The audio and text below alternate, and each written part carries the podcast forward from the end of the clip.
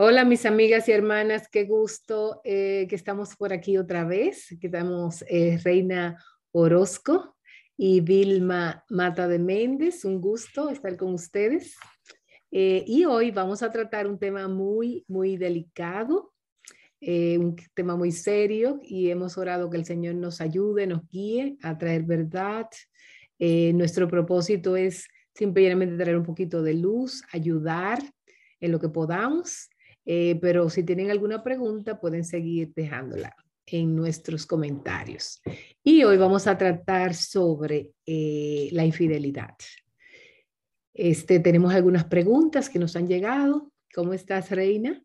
Bien, Vilma, gracias a Dios, bien. También como tú, tomando con mucha seriedad este tema tan, tan delicado, que nos duele el corazón que estén pasando algunas de ustedes, pero es importante tratarlo para poderlas animar en, animar en este proceso. Amén, exactamente. Eh, ¿Tú pudieras leer la pregunta que nos enviaron? Sí, es, de hecho es un caso bastante largo. Em, ¿Vas a resumirlo? Sí, lo voy a resumir. Es, es una pareja eh, de creyentes eh, bastante comprometidos en, en, lo que hacían y con el Señor y todo, pero ella recientemente se dio cuenta de que él le había sido infiel en varias ocasiones, eh, más de seis ocasiones. El problema aquí es que mm, cinco de esas ocasiones ha sido con, con amigas cercanas a ella, o sea, son personas que ella conoce, frecuenta y va a seguir cerca de ellas. Em, es un caso, dice ella, que es bastante difícil porque él no lo confesó, o sea, no se arrepintió, sino ahora sí que lo, descubrieron. Entonces ella duda de si es un arrepentimiento genuino y con toda la razón, ¿verdad? O si, o si no, si nada más está diciendo que, lo siente y se quiere arrepentir porque pues ya lo descubrieron. Entonces ella pide una orientación para, avanzar porque eh, dice que se siente que se está mm, hundiendo en amargura y otros pecados que a la fecha el esposo ya pidió perdón, que ya reconoció, está en un proceso de discipulado, entiendo, con, otros varones, eh, pero pues son, son cosas que, que, ya no puede sacar de su corazón. O sea, en resumen, más que el problema de, la infidelidad, que obviamente fue el detonador, eh, ya no sabe cómo salir de esa amargura incluso la amiga que le está ayudando no sabe cómo hacer para aconsejarla de manera que ella pueda eh, perdonar porque él quiere restaurar el matrimonio y la relación. Pues eh, que eh, tenemos mucha tristeza porque sabemos que es el caso de muchas mujeres. Esta hermana, ella no está sola. Esto ocurre muy frecuentemente, tristemente. Y por lo tanto, nosotras queremos eh, descomponer este caso para poder tratarlo. Eh, probablemente vamos a hacer como, como hablábamos Reina y yo, tal vez una manera cómo vamos a practicar la consejería para ella, pero primero vamos a descomponer el cómo haríamos en un caso de, de, una clase de consejería bíblica, cómo descompondríamos el caso. Y primeramente, es un caso en la iglesia. Nosotras realmente lo que hacemos es que tratamos con mujeres, eh, pero lo primero es yo particularmente recomendaría lo que nosotros llamamos eh, las reglas de Mateo 18, 16. Si es en la iglesia, primeramente tenemos que, vamos a hablar de eh, eclesiásticamente en la iglesia, y cómo será la consejería bíblica, y vamos a descomponer que hay varias personas eh, envueltas. Está el esposo, está la esposa y entran otras mujeres de la iglesia. Eso es un caso que le toca a pastores, pero nosotras, como mujeres, para nosotros entendamos, cuando nosotras somos miembros de una iglesia, formamos parte de un cuerpo, el ser, el asistir a una iglesia es eh, vital para nosotras, porque como es un cuerpo, es una familia donde nos vamos a ser cuidadas, vamos a ser aconsejadas, eh, y cuando hay problemas así, pues eh, tenemos la supervisión y el cuidado de nuestros líderes tu líder de grupo pequeño, los diáconos, los pastores y en especial eh, es donde se aplica Mateo 18. Y Mateo 18, el versículo 15, 16 y 17, eh, habla de que si tu hermano, ¿verdad? Un hermano de la iglesia es encontrado en pecado, cae en pecado, que dice es que si peca contra ti, tú vas solo en privado y hablas con él. Eh, si la persona pues reconoce que hay un pecado, pues, ¿verdad? Se queda entre ustedes dos. Pero si ha sido eh, contra, si no te hace caso, entonces tú, tú llevas, vas otra persona o dos personas y vas y hablan otra vez. Y este, si no te escucha, entonces se lo decimos a la iglesia. Entonces es lo que nosotros llamamos disciplina eclesiástica. Eh, yo no sé, Reina, ¿tú estás de acuerdo con eso? Que así es como en, las iglesias que yo he estado, así es como lo se hace. Sí, sí, claro que sí. Hay incluso eh, parejas que han pasado cosas así de duras y entre ellos pueden, pueden perdonar y seguir adelante y, todo queda atrás, pero cuando ya avanza como este caso y ella dice no puedo, es cuando buscan ayuda. Aquí encontré el versículo si quieres lo voy a leer, en Mateo 18, 15 dice, y si tu hermano peca, ve y repréndelo a solas. En este caso sería si, la, si, si, ese amigo que se dio cuenta o si su propia esposa o algún hermano de la iglesia. Dice, si te escucha, has ganado a tu hermano, pero si no te escucha, lleva contigo a uno o a dos más para que toda palabra sea confirmada por boca de dos o tres testigos. Y yo creo que en este caso ahí van, en, que ya involucraron otras personas para buscar ayuda, tanto él de restauración y disciplina. Obviamente va a dejar eh, no sé si por un tiempo o definitivamente sus, cargos actuales, eh, pero ahí van. Y el 17 dice, y si rehúsa escucharlos, dilo a la iglesia. Y si también rehúsa escuchar a la iglesia, sea para ti como el gentil y el recaudador de impuestos. Entonces, esperemos que no lleguen a eso, ¿verdad? Este, porque él se ha mostrado últimamente arrepentido, pero sabemos que tiene un historial de, que ha sido recurrente este pecado, o sea, varias veces, no una sola y pues por años. Entonces, Exacto. Va, va a tener mucho, yo creo que mucho tiempo y mucha mucha rendición de cuentas, mucha ah, constancia en este proceso para, para rescatar su matrimonio. Sí, ese es lo primero que yo creo que como nosotras como mujeres no compete, yo quiero animar a las mujeres lo importante que es estar bajo eh, el cuerpo de Cristo, bajo la iglesia local. Eh, porque esto es una protección con nosotros, una ayuda. Es donde nosotros podemos ir cuando tenemos ese tipo de, de situaciones. Y porque la iglesia es la cual va a ejecutar esa disciplina, es para ayudar.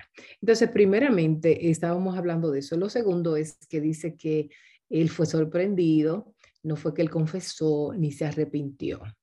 Eh, lo segundo que queremos hablar es del arrepentimiento, que es posible. Eh, es posible que alguien diga, bueno, yo confesé porque no pude, eso arrepentimiento, o puede ser que digan, este, me sorprendieron. Pero de todas maneras, en el arrepentimiento, donde habla eh, que el, arrepentimiento tiene siete pasos importantes. Vamos a leer en 2 de Corintios el capítulo 7 desde el versículo 9.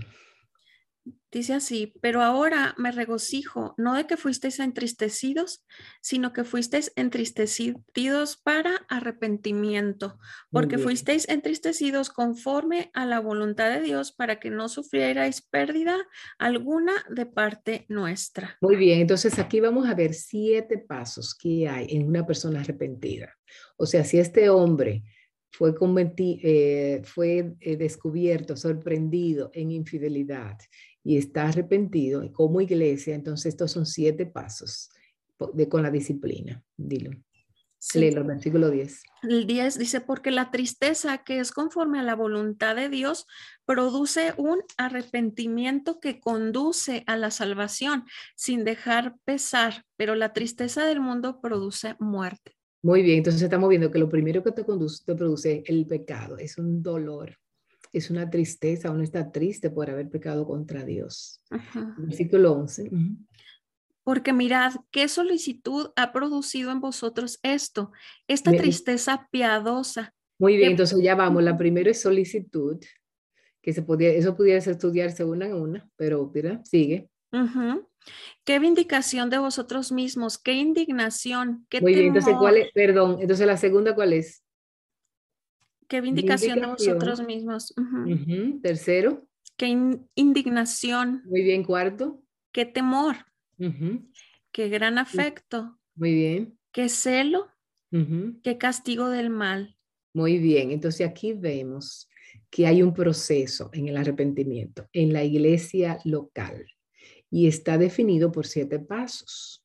Y no tenemos todo el tiempo aquí para estudiar todo eso, pero debe haber un dolor, porque viene lo, luego venimos con el proceso de que tú debes perdonar, pero el, la persona que ha cometido el pecado debe tener un sentido de dolor y tiene que tener una vindicación, o sea, él ha cometido un pecado, entonces tiene que vindicar, no es que tiene que pagar, pero tiene que haber, eh, ¿cómo te digo?, una restauración, eh, una manera de volver a estar eh, en esa comunión. Entonces, esa es otra parte, ya dijimos, hablamos de la, del esposo, el, el, el que, el, que fue infiel, el que pecó, o la esposa, a veces hemos tenido casos de mujeres, eh, la disciplina eclesiástica, y entonces vamos a tratar con tres personas, con el alma de tres personas. Hay, hay que trabajar con el alma de el hombre, ¿verdad? Que eso se encargan los pastores, nosotros nos incumbe lo de las mujeres, pero puede ser que ese hombre tuviera alguna, eh, tenga alguna adicción oculta. Puede tener adicción al sexo o adicción a la pornografía, eh, o es un narcisista o una persona que no sabe decir que no, este, ¿verdad? Entonces, eh, eso se encarga un hombre. O sea, nosotros como mujeres no podemos ir a donde él, hablarle, eh, hay una serie de hechos envueltos muy serios. Eh, como tú decías al principio, luego una rendición de cuentas, un discipulado, un mentoreo con él continuo, porque algunas personas vienen del mundo pensando, bueno, esto no es nada, esto es común, esto lo he copiado de otro, o sea, pero dentro de la palabra de Dios no es así. ¿Tú tienes algo que, que añadir en esa parte? Creo que es muy importante resaltar, Vilma, eh, sobre la tristeza de lo que leímos. Es muy diferente cuando una persona está triste porque lo cacharon, porque ya no va a poder seguir en ese estilo de vida o por las consecuencias que va a pagar que la tristeza eh, que produce el pecado y el dolor de, de, haber lastimado a su compañera de vida. Entonces yo creo que eso da mucha luz sobre el verdadero arrepentimiento. Correcto. No, no una vergüenza normal o un, ah, ya, se me cayó un, teatro.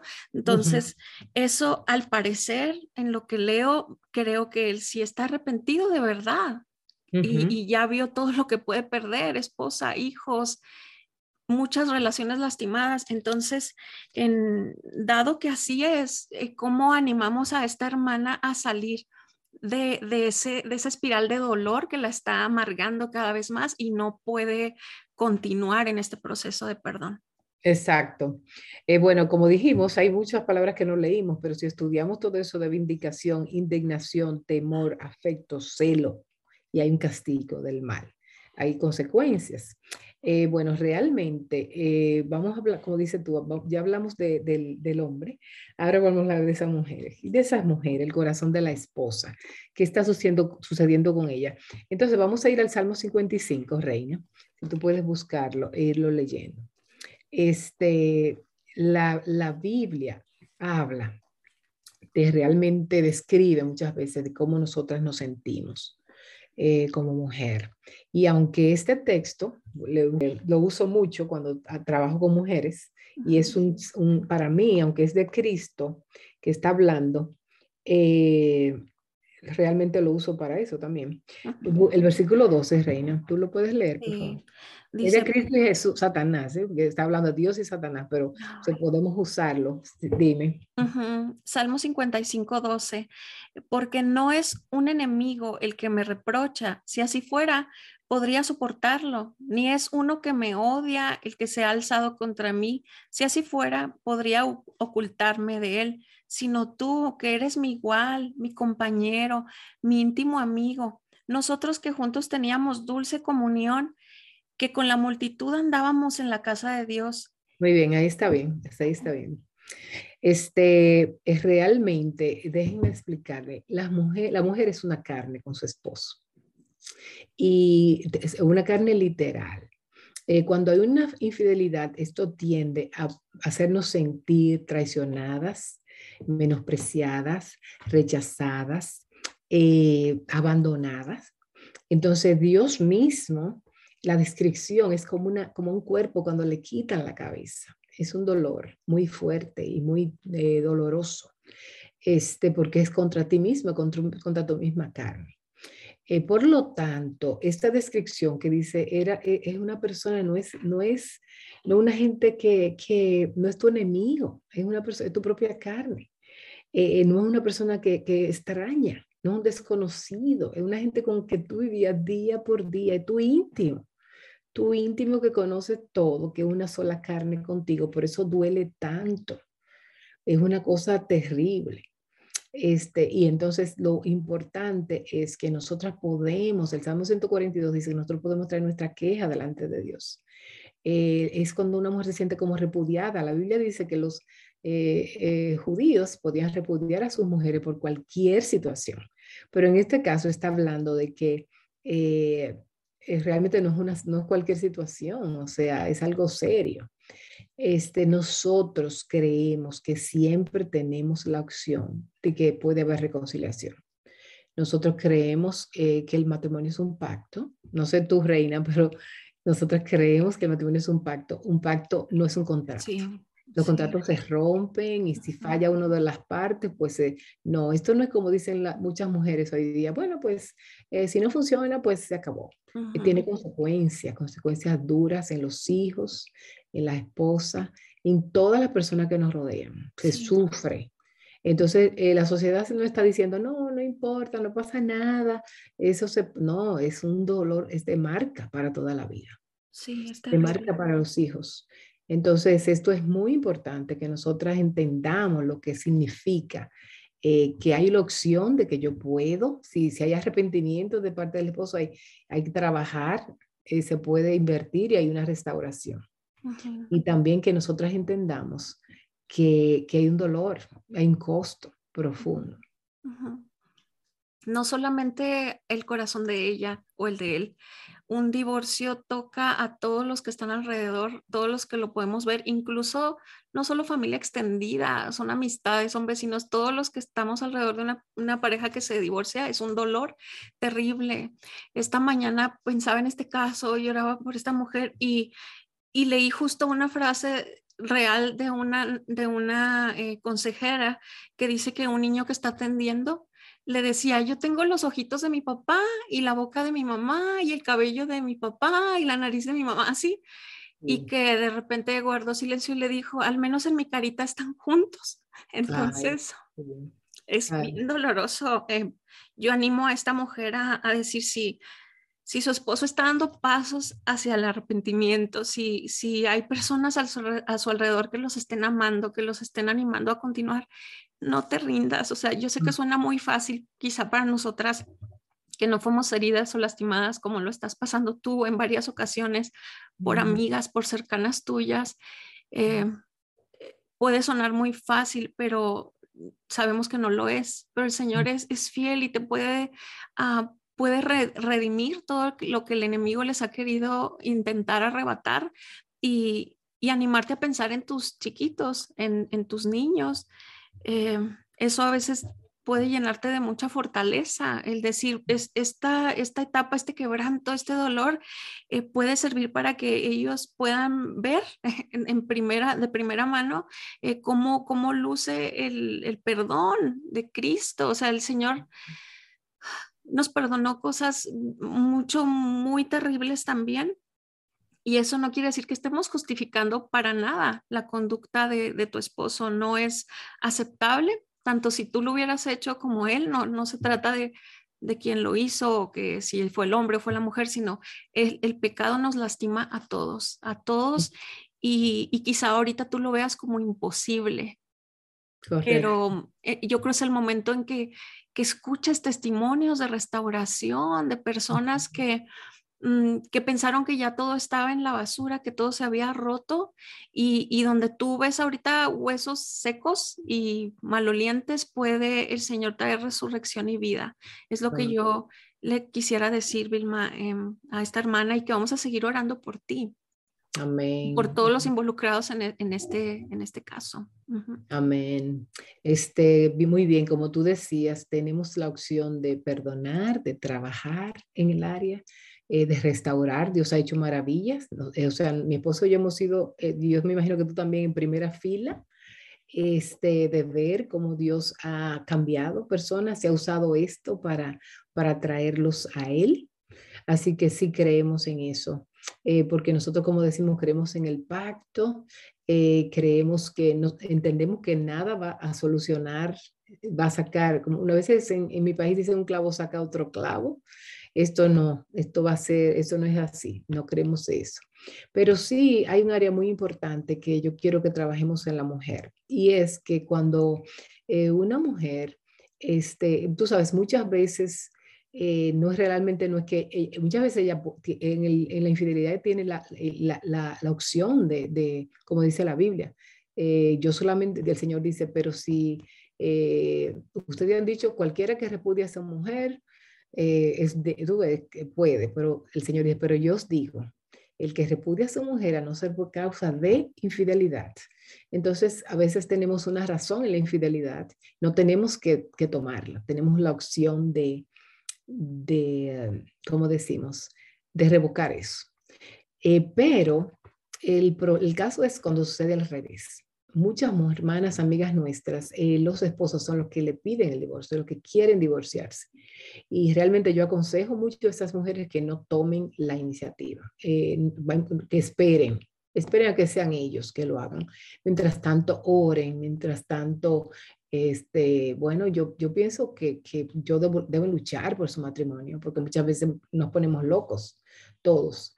Eh, pero a esa mujer que está sufriendo porque le han pedido el divorcio o porque eh, le ha afectado la infidelidad de un esposo, este, yo añadiría, lo que le leería, lo que trabajaría es Isaías eh, capítulo 43. Isaías 41, 42, 43, Isaías entero para mí los versículos que uso cuando voy a aconsejarlas y es para trabajar su identidad en Cristo. ¿Quién yo soy? Porque cuando una persona, tu íntimo, la persona que más te conoce, te rechaza, eh, te traiciona o tú empiezas a sentirte, no te sientes atractiva o no te sientes suficiente o no te sientes, te sientes abandonada. Y hay muchísimas emociones que te cargan y que vienen sobre ti. Entonces, por eso es que tenemos que aferrarnos a la palabra, leer y estudiar y creerlo. Y para mí hay unos versículos, el que, el, Isaías 43, versículo 1, que dice, más ahora, dice el Señor, tu creador, y yo pongo el nombre de ella, te formó. Dice, no temas, yo te he redimido, te he llamado por mi nombre, y lo más precioso es mía eres tú, mía eres tú. Eh, el texto entero, pero para no hacerlo muy largo aquí, me encanta el versículo 4 que dice, ya que eres preciosa a mis ojos, digna de honra y yo te amo. Esto es eh, una, una, palabra del Señor preciosa. Isaías 43, 4 y el 5 dice, no temas, yo estoy contigo. Así que eh, el Señor quiere que tú tengas tu nombre en él, que tú sepas que tú eres nosotros siempre lo decimos eso, tú eres amada, escogida, perdonada, lo decimos como un, ¿verdad? Rapidísimo, como dice Colosenses. Pero cuando yo empiezo a pensar, Señor, de verdad, o sea, no importa que, lo, que, lo que me hayan hecho, tú dices que, que tú eres, yo soy preciosa a tus ojos y que yo soy tuya. Eso trae muchísimo consuelo. Eh, no solamente eso, pasarán meses, pasarán años, hay muchas cosas eh, hay libros que, que, esas mujeres deben estar eh, leyendo, escribiendo, orando en la palabra, porque es una herida muy difícil de, enterrar. Sí, es difícil, pero sabemos que en Cristo es posible. Y así como mencionaba Vilma de, de todas las ocasiones en que, hemos visto cómo Dios da nuevas oportunidades y restaura y transforma, también hemos visto casos en los que no se acepta esa, esa oportunidad, lo hemos visto y, y el sufrimiento que sigue después de decisiones em, que no tienen reversa. Aunque bueno, hemos visto también que, que, a veces hay parejas que se separan y pasan cinco o siete años, el Señor hace otras cosas en su vida y luego se vuelven a casar. Esperemos que no, que no sea tu caso, que puedan mm, juntos eh, superar esto con la ayuda del Señor, de sus hermanos que los están rodeando y de verdad que te vamos a tener nuestras oraciones. Eh, y a las otras personas que están en casos similares, igual, quizá no iguales que este, pero similares también. Entonces, no sé si quieras agregar algo para, para terminar, Vilma. Sí, este, eh, que Dios nos libre a nosotras de nosotros ser causa de división en matrimonios. Tenemos que cuidar mucho nuestra actitud con nuestro, con el sexo opuesto, con el esposo de otra mujer. Tenemos que tener cuidado, o sea, las cosas que nosotras eh, Permitimos, ¿no? Permitimos. Así que Dios nos libre, tengamos cuidado porque el matrimonio es santo. Eh, Dios ha hecho el matrimonio como, eh, es un misterio, la unión de dos vidas y eh, pues realmente seremos afectados por todo eso. Así que mucha oración, hermana, mucha, un proceso, búsqueda, mucha ayuda, mucha, eh, como decía Reina, tus hermanos en Cristo, consejeros que están cerca, pastor, que te ayude a ir a caminar contigo. Eh, sobre esos pasos y sobre este tiempo, llevándote la palabra, porque eh, del tamaño que son tus pruebas van a ser tus consolaciones. Es una, una, promesa del Señor, así que el Señor ha prometido que nos va a consolar, nos va a consolar, para que nosotros podamos ayudar a otros también. Así que muchas gracias. Esperamos que, que puedan, este granito de arena, que es muy poquito, muchas cosas en poco tiempo, pero cosas muy serias, nos lleven a meditar en nuestro corazón en esto.